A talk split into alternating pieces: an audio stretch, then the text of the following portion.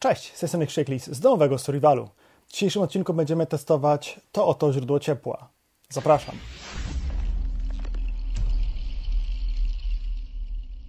W listopadzie mieliśmy na naszym kanale wyjątkowo dużo ruchu i zarobiliśmy na YouTubie więcej pieniędzy niż zwykle. Postanowiliśmy sporą część tych pieniędzy, 3000 zł, przeznaczyć na sfinansowanie materiałów, na które do tej pory nie było nas stać. Poprosiliśmy Was o informacje, na co przeznaczyć te pieniądze Waszym zdaniem. Jedna z ciekawszych odpowiedzi, jaka do nas przyszła, to był właśnie test takiego urządzenia grzewczego, z którym personalnie nie miałem nigdy nic do czynienia. Artur także. Żaden z nas nigdy takiego urządzenia na żywo, pomijając stojące na półce w markecie, nie widział, nie używał i nie ma bladego pojęcia, jak to działa. W każdym razie, ponieważ zaczęliśmy temat awaryjnego grzewania, to pomyśleliśmy, że to urządzenie świetnie nadaje się na bohatera tego odcinka. I zrobiliśmy to. Kupiliśmy. Dość trzymania w niepewności, tym urządzeniem jest piecyk naftowy. Urządzenie skomplikowane jak konstrukcja cepa, czyli proste, a jednak dość wyrafinowane.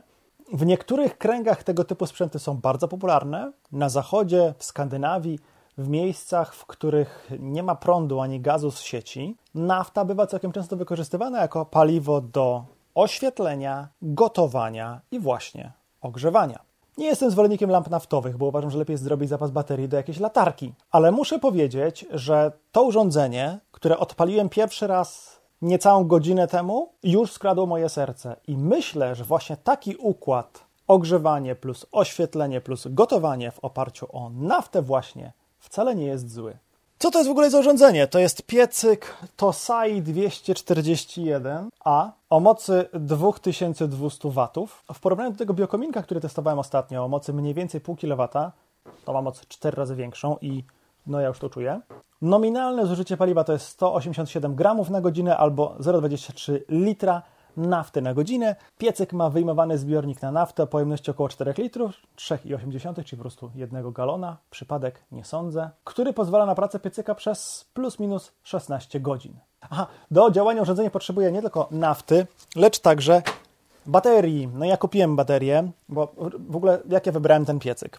Szukałem po prostu w miarę niedrogiego piecyka naftowego w danym serwisie aukcyjnym na A i odnośnik do miejsca, w którym kupiłem dokładnie to urządzenie znajdziecie w opisie pod filmem. Kupiłem do niego również 20 litrów nafty u innego sprzedawcy i kupiłem zapasowy knot. Znaczy, czy to jest zapasowy knot, to nie wiem, bo w aukcji było napisane, że zapasowy, a tu jest napisane, że do tego piecyka nie pasuje, więc nie wiem, nie będę się powiadać. Więc wybrałem w miarę tani piecyk o najmniejszej mocy, jakiej udało mi się znaleźć, ponieważ wychodzę z założenia, że lepiej jest takie źródło ciepła eksploatować cały czas przy mniejszej mocy, niż odpalać na przykład na godzinę co 4 godziny, albo po 3 razy dziennie na 4 godziny. Jak to urządzenie działa?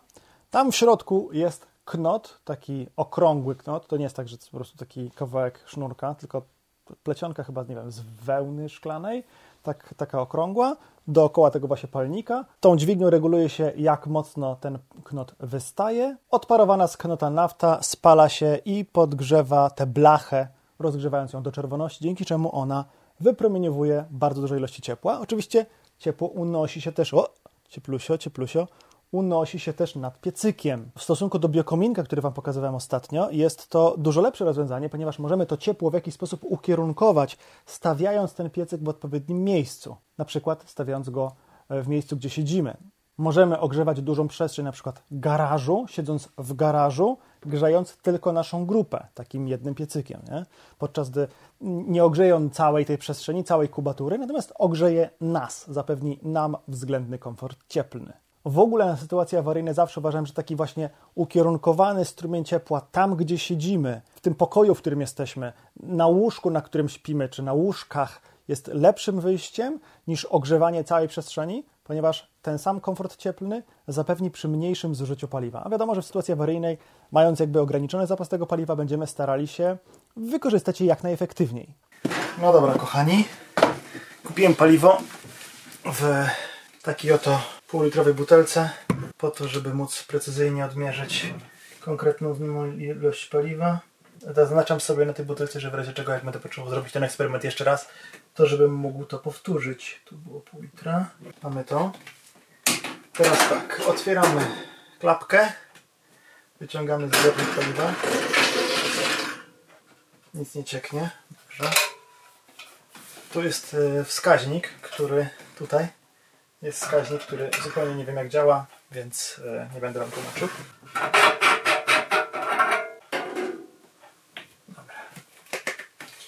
Mam nadzieję, że nie porozlewam teraz. Szkoda podłogi by było. A, raczej, się, raczej się uda. Trochę inaczej pachnie ta nafta niż ta, którą miałem wcześniej.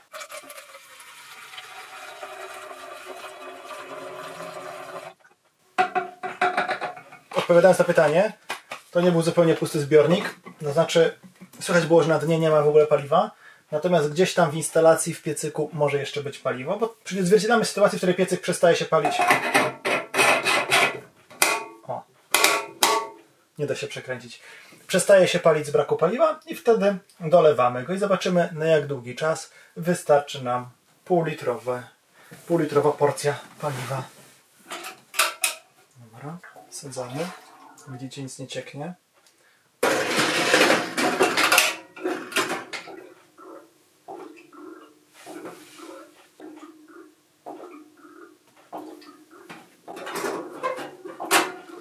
Dźwięki jakby piecyk wypijał to paliwo z zbiornika. Dobra, włączamy.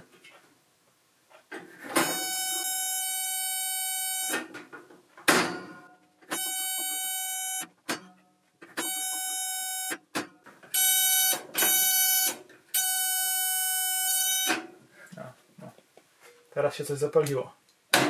Dobra, to co chciałem Wam pokazać, to to, że w zależności od tego, na jakiej wysokości jest ten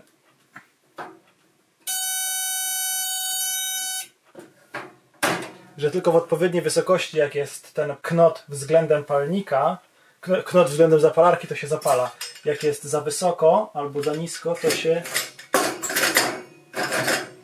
nie zapala. Tylko jak to teraz sprawdzić? Kurde. Dołu. Nie no, jakoś będzie widać przez te ścianki. O, teraz się zapaliło. Czyli to nie jest kwestia naciskania po prostu bezmyślnie tego przycisku, tylko regulacji delikatnie góra-dół palnikiem, żeby był w idealnym miejscu tam, gdzie właśnie trafia iskra. Po 10 minutach pracy piecyka należy skontrolować wysokość płomienia. Jeśli jest za wysoki, można go skorygować przesuwając dźwignię powoli do góry. W piecach bez regulacji jest to około 5 minut. Nie wiem, czy ten jest z regulacją, czy bez regulacji, więc będziemy tu siedzieć i pilnować tego. Śmieszne dźwięki wydaje. Nie cały knot jeszcze dobrze pali, ale już czuć, że grzeje.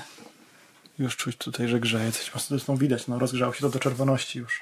Wiecie co jeszcze zrobimy? Postawimy tutaj tę butelkę, którą w zależności od tego, jak tam sprawy się mają, możecie już kojarzyć. Zobaczyć do jakich temperatur uda nam się zagrzać tę stalową butelkę stojącą tutaj. Tu jest napisane, żeby tego piecyka nie używać w zbyt małych pomieszczeniach, minimum 34 m3. Ten pokój na pewno nie ma 34 m3, więc zostawimy otwarte drzwi podczas pracy tego piecyka, żeby spełnić wymogi instrukcji. A teraz odpalmy timelapse i zobaczmy, jak długo to nam będzie działać. Według moich obliczeń powinno działać około dwóch godzin. Zobaczymy.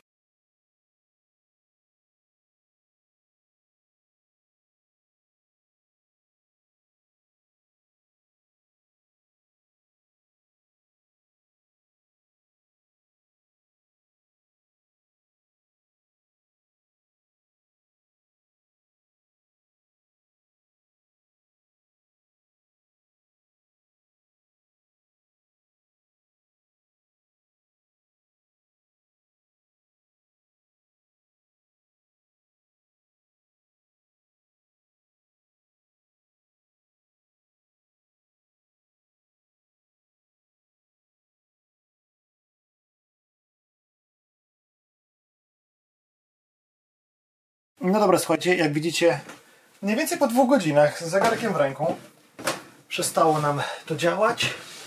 Teraz trochę się jeszcze pali i zaczyna mocno śmierdzieć, więc wyłączam. Wodę, jak zauważyliście, zabrałem stąd, bo w międzyczasie zaczęła się gotować. Nie wiem, czy wy to słyszycie, ale w tej butelce gotuje nam się woda. Gdybym ją zamknął, zakręcił, zostawiłem to zakręconą, tak jak początkowo chciałem, mielibyśmy tu bombę.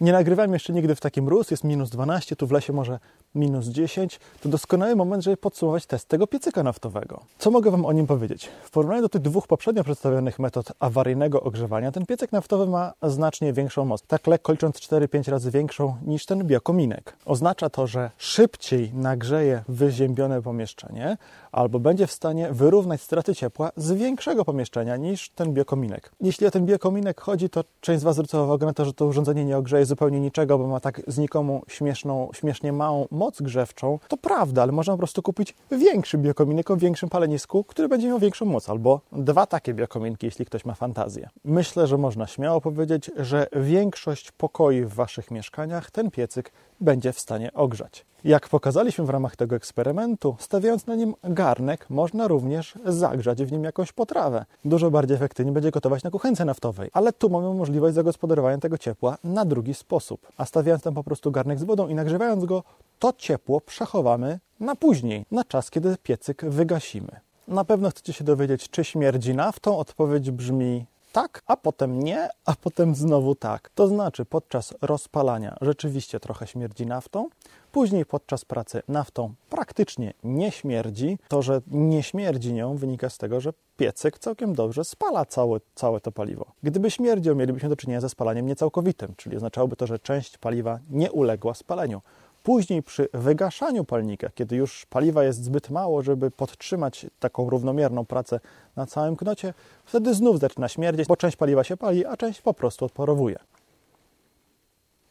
Na wysokości, na której spaliśmy, na łóżkach nie było czuć nafty, ją było czuć, kiedy się stanęło, czyli wyżej. No logiczne, opary tego paliwa grzane przez palnik unoszą się do góry, więc uciążliwość tego zapachu była nieduża. I prawdopodobnie w normalnej eksploatacji użytkowałbym ten piecyk tak, że wlewałbym tam ten galon, te 3,8 litra paliwa do środka i pozwalał mu się wypalić w całości. Albo grzałbym tylko przez powiedzmy, nie wiem, 7, 8, 10 godzin, kiedy potrzebowałbym mieć najwięcej tego ciepła. Oczywiście wszystko dla oszczędności paliwa, ale wolałbym go nie odpalać powiedzmy na godzinę co 4 godziny, tylko raz, dwa razy na dobę, na powiedzmy 8 godzin, właśnie dlatego, że ten zapach nafty jest najbardziej uciążliwy, kiedy się go odpala i kiedy się go gasi. To znaczy nie testowałem gaszenia tego palnika, tylko jego samoczynne wygaszenie się, kiedy paliwa było za mało, wtedy śmierdzi. Być może gdybym palnik zgasił, odcinając dopływ paliwa, zapach nie byłby tak uciążliwy. Nie wiem. Czy to jest optymalne źródło ciepła na sytuacje awaryjne? Prawie na pewno nie, ale dla części z Was być może tak. To będzie rozwiązanie optymalne wtedy, kiedy za pomocą jednego zapasu nafty będziecie chcieli awaryjnie oświetlić i ogrzać dom, a także przygotować jakieś posiłki. Ale z drugiej strony, jeśli macie kuchenkę naftową, to czy jest sens kupować dodatkowo piecyk, skoro kuchenka ma zbliżoną moc i spala paliwo równie efektywnie? Jedyna różnica jest taka, że ten piecyk dzięki swojej konstrukcji wypromieniowuje dużą część ciepła w tym kierunku, w którym chcemy, natomiast kuchenka, tak jak biokominek, grzeje powietrze, czyli wyżej będzie cieplej niż niżej. I po to właśnie na tych świeczkach stawia się doniczki, żeby one się nagrzewały i wypromieniowały ciepło na naszej wysokości, a nie grzały powietrze pod sufitem. Co ważne, test robiliśmy dwukrotnie, to znaczy raz w momencie, w którym siedziałem obok piecyka i nagrywałem go, wtedy używałem tej nafty kupionej w serwisie aukcyjnym na A. Link dokładnie do tej oferty znajdziecie w opisie pod filmem. I ta nafta śmierdziała mniej. Ta druga nafta na opakowaniu ma napisane, że jest do celów oświetleniowych, a nie grzewczych i ona już pachniała z butelki dużo intensywniej niż tamta, więc się siłą rzeczy przy pracy palnika śmierdziała bardziej. A zatem, jeśli planujecie się ogrzewać za pomocą takiego piecyka, kupcie zapas nafty do tego celu dostosowanej, a nie pierwszej z brzegu. Być może ta do celów grzewczych będzie trochę droższa. W ogóle jest to dosyć drogie alternatywne paliwo, ale jeszcze do udźwignięcia. To prawdopodobnie nie ostatni materiał o awaryjnych źródłach ciepła. Tu jest cała playlista, a ten film zdaniem YouTube'a Cię zainteresuje. Do zobaczenia w następnym. Trzymajcie się. Cześć!